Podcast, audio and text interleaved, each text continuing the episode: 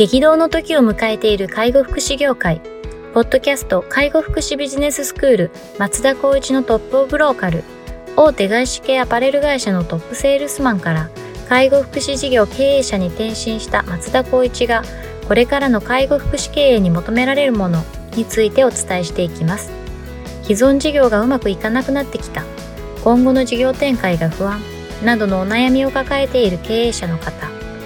異業種から介護福祉業界への参入を考えている経営者の方、これからどんどん事業を拡大していこうと考えている経営者の方など、介護福祉ビジネスの入門から応用まで様々なステージの方に楽しんでいただける番組です。こんにちは。ナビゲーターの松本慎二です。ポッドキャスト介護福祉ビジネススクール松田光一のトップオブローカルトップオブローカルとは、介護福祉業で地域に密着し、地域に愛されることで地域のナンバーワンになることです。松田さん、本日よろしくお願いします。よろしくお願いします。はい。今日も行きたいと思います。今日はですね、ご質問いただいておりますので、取り上げたいと思います。はい、えー、では、ご紹介します。えー、放課後等デイサービスの経営者です。特定のスタッフに業務負担かかっている状況です。このままと退職してしまうのではないかと考えています。うんなんとか業務分を分担させたいと思い、えー、試行錯誤していますが、なかなかうまくいきません。どのように業務負担を分散させたら良いでしょうかアドバイスいただけると幸いです。というような内容です。これはいかがでしょう？そうですね。結構いろんな、なんかこう、課題感があってこうなったなって、結果的にいうのはわかるんですけど、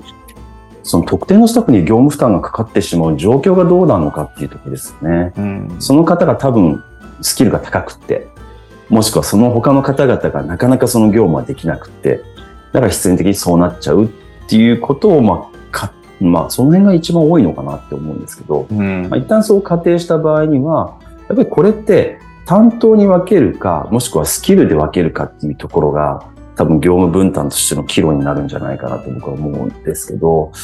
やっぱり一番大事なのは、この、法デで多分チームで言ったら5人とか7人とかでやってらっしゃると思うんですけど、一事業所であれば。うんそうなった時に、やっぱ人数に分けていくことと、あと資格に対しての業務っていうのを課せられてくるので、あの、法律上ですね。うん、そうなった場合には、まあ、まずは分担という形でやるのが一番いいかなと思ってます。じゃあもう少し言うなれば僕たちのチームで考えると標準化っていうのを一旦定義していて、まあ、例えば、あ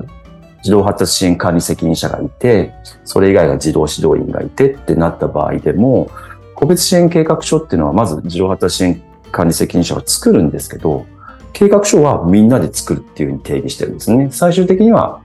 一番上の管理者が OK 出して利用者に提供するっていうことで、それで、まあ別に末端だろうがトップだろうが標準化で支援計画書を作るってなった場合には、業務を分散させる、分担させるってことにつながりますし、スキルアップにもつながると思うので、まずそういったことをやってるかどうかっていうのを一旦確認させてほしいかなと思いますね。ただ、業務負担がかかってるってことは多分それ以外が、はい、往々にして多い。例えばシフト調整だったりとか、送迎調整だったりとか、そういったところはもろもろレクリエーションだったりとか。それが極端にあるとしたら、もう簡単な業務は、それぞれのキャリアアップ、スキルアップっていう観点で、まあトップダウンだと思います。これは分担していって、評価っていうところに紐付けながら分散させることが、まず前提いいとは思うんですけど、それすらやってますって言われちゃったら、どうしようかな。それぞれの面談をしながら、その人の適性をもう一回洗い出してあげて、そこに付随するような業務を分けるとか、まあ、ちょっと様々ですね、フェーズを踏まえて考えるっていうところがまず一旦の僕の意見ですかね。なんか、仕事をこうが集中するっていうのって、なんかいろんなパターンがあるような気がするんですけど、なんかやっぱその人しかできないと思ってる業務があるっていう。ああ、そうですね。あるあるですね、それ。感じがすごいしていて、うんうんうん、なんか僕も今、クリニックにいますけど、なんか特定の業務がずっとその人がずっとやってるから、うん、ブロックボックス化しちゃって、なんか誰も触れない聖域みたいな感じになってしまったみたいなことがあって。実際誰でもできるようなことがってことですよまあ実際はそうですね。まあある程度、そうなんて言うんでしょう。本当にじゃあ今からやってって言われたらそれはなかなか難しいかもしれないですけど、うんうんうん、引き継ぎ不可能な業務かって言われると、まあ、それは可能だなとは思っていて、うん。なんかそういうようなことってあるのかなって、ち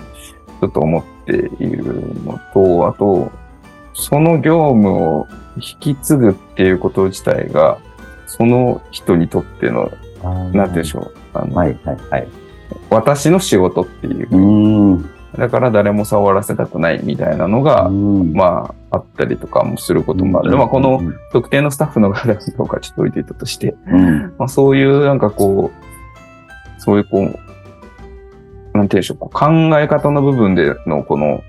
引き継がしてたくないような確かに。抵抗みたいなのは、まあもしかしたらあったりする可能性もあるかなとかっていうそうですねこの特定のスタッフが僕かわいそうっていう前提で話してましたけど、もしかしたらその人が、あの、わあの振り分けないみたいな。私の仕事、僕の仕事って可能性もありますよね。はい。確かに確かその、今僕が思い描いてる特定の人がいるんですけど、あー仕事をどんどん取っていってるはずなのに残業が全く減らないんですよね。に。良くないですね。そうなんですよね。で、結局多分、やらなくていいこととか取ってきちゃうんですよね。もしくは時間を増やしてるか。そうなんですよね。うん。え勝手に、わーってなる。わーって増えていいって、私忙しいみたいな感じになっちゃう。減らしてるのにみたいな。そう。あれ？この前減らしたよねな、なん、なんでそんな感じなんだっけ？みたいなことがやっぱあって、もうずっと減らないんですよね。うん。で、それってなんか、もうなんかどうしようもないことだったりもするうん。場合もあるよなうん。思い切っても全く違う仕事に配置転換できれば、まあまた違うのかもしれないですけど、うん。なんかなかなか難しいな。こう試行錯誤されているのにうまくいかないっていうのは、もしかしたら、なんかそういうところにも影響があるのかなって今はちょっと思いながら聞いたんですけど。うんそうですね。うんまあ、た、まあ、あの、こういった、あの、いわゆる障害福祉サービスだったりとか、介護保険制度のサービスだったりもする、この箱物っていうビジネスに関しては、ある程度も、業務って限られた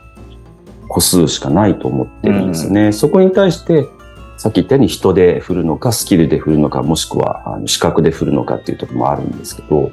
一番大事なのは多分まあそういったあ介護福祉とかでは関係なく、業務に対してのその所要時間と、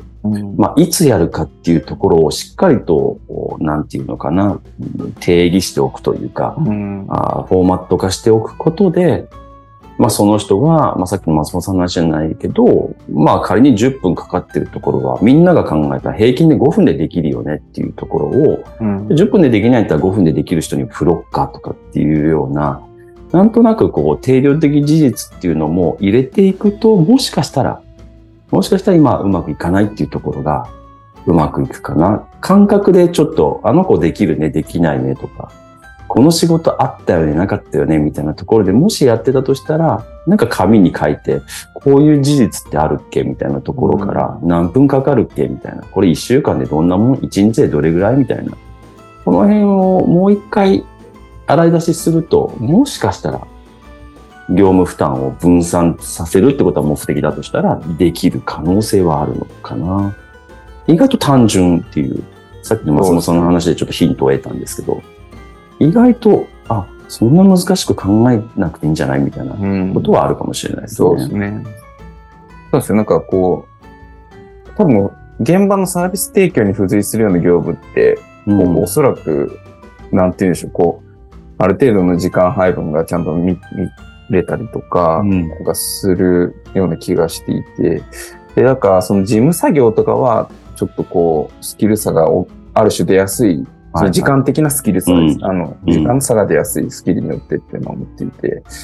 なんか、例えばですけど、一個一個目視で確認してるみたいな、はうん。かことがあったときに、いえ、それデータを付き合わせしたら多分、10分もかからず終わるよみたいなのを2、うん。3時間かけてやっちゃうみたうんいなこととかって結構あるんですよ。で、うんうんうん。それって、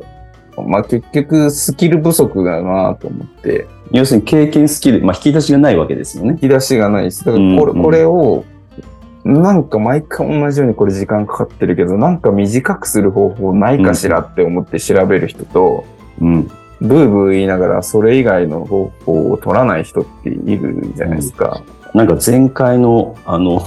EOA で話したような感じですね。意固地になるみたいな。あ、そうなんですよ。そう自分の成功体験、そのまま私はこれだみたいな。そうなんですよね。で後者の場合って、うん、結局誰も介入してないとそうなっちゃうっていうか。そうですねは。い俗人化しちゃってるとね、そういうのはちょっとな、ありえますよね。でいやいや、えーそんなんこうやったらすぐ終わりますよっていう方法ってあるのうに、ん。やっぱそれも知らないからずっと、ずっとなんか目視で、とかうん印刷して紙でチェックするみたいなこととかやってたりとかして、うんなんか、ん不毛だなっていつも思っちゃうんですけど。例えばその方が意固地になってるとするような方が、こっちから提案して、あ、そんな簡単にやることあるの？うわ、すごく助かるって受けてくれるんだったらいいんですけど、そうですね。受けないってなるとちょっともうしんどいですよね。しんどいですね。うん。そうなんですよね。だ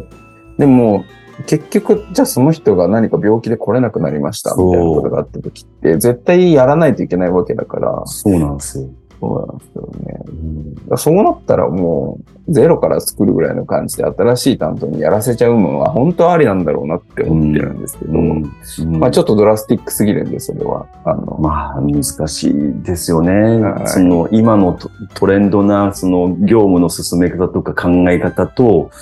やっぱり、あ現場のその、温度感ってなると、やっぱドラスティックって取られるってことは結構ありますよね。そうなんですよね。あとやっぱりどっちかっていうと最近僕思ってるんですけど、やっぱ倫理観めちゃくちゃ求められるじゃないですか。うん。例えば上長の立場の人とか、会社とか代表者とか。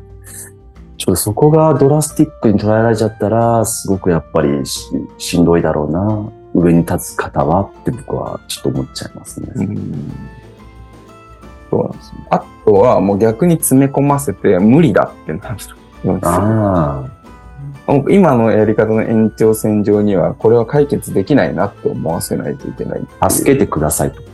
そうですね。か、もう自分で工夫しだすかっていう。うんできれば自分で工夫してほしいですけどね。そうなんですよ。情報ってめちゃくちゃあるじゃないですか。すやり方も本当に答えいっぱい載ってるので、ネットに。そうなんですよ。まあ、ただ検索ができるかどうかはちょっと別かもしれないですけど。そうですね。まあ、うんまあちょっとです、今のはちょっと極論に近しいですけど、でも、うん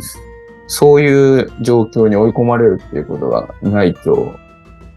今までのやり方を捨てて何か効率的な方法を取らねばならないっていううん状況にならない。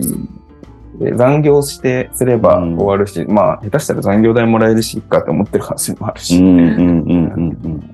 うんなんで難しいですけど。ありますよね。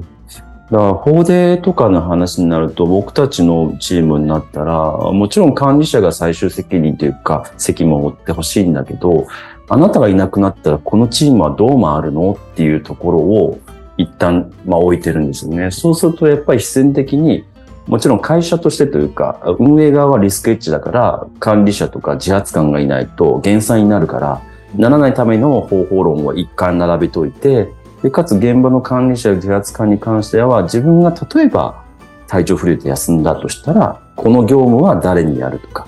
やれるために今やっとくとか、こういうふうに置いているので、リスクっていう点からみんなにちょっと共有しつつ、じゃあこうしていこうかっていう方法論も、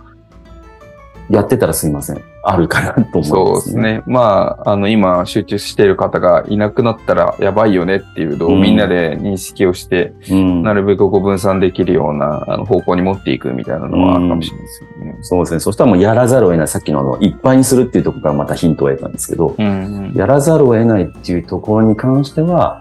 もしかしたら方法論としては分散させるような要因になるかもしれないですね。まあ、結構まああるあるなお悩みなんだろうなと思いながら、うんありますはい。今僕も言いましたけど、結構まあ本当にこうタイムリーな悩みにもありますね。うん、そうですよね。なんで、まあちょっと、あの、アドバイスになってるかあれですけど。そうですね。はい。もうちょっと具体的に教えてもらえれば。はいどこまでであれば、もうちょっと具体的なご質問いただければ、より具体的な、あの、か回答もできるかなと思います。はいまた、あればご連絡いただければと思います。はい。はいでは、本日は以上させていただきます。ありがとうございます。ありがとうございました。ポッドキャスト介護福祉ビジネススクール松田光一のトップオブローカル。番組では介護福祉サービスに関するご質問を当番組の専用ウェブサイトより募集しております。番組 URL よりサイトへアクセスし、質問のバナーから所定のフォームへ入力の上送信をお願いします。URL は http コロンスラッシュスラッシュ tol.sense カッコセンスハイフン world カッコワールド .com カッココムになります。皆様のご質問をお待ちしております。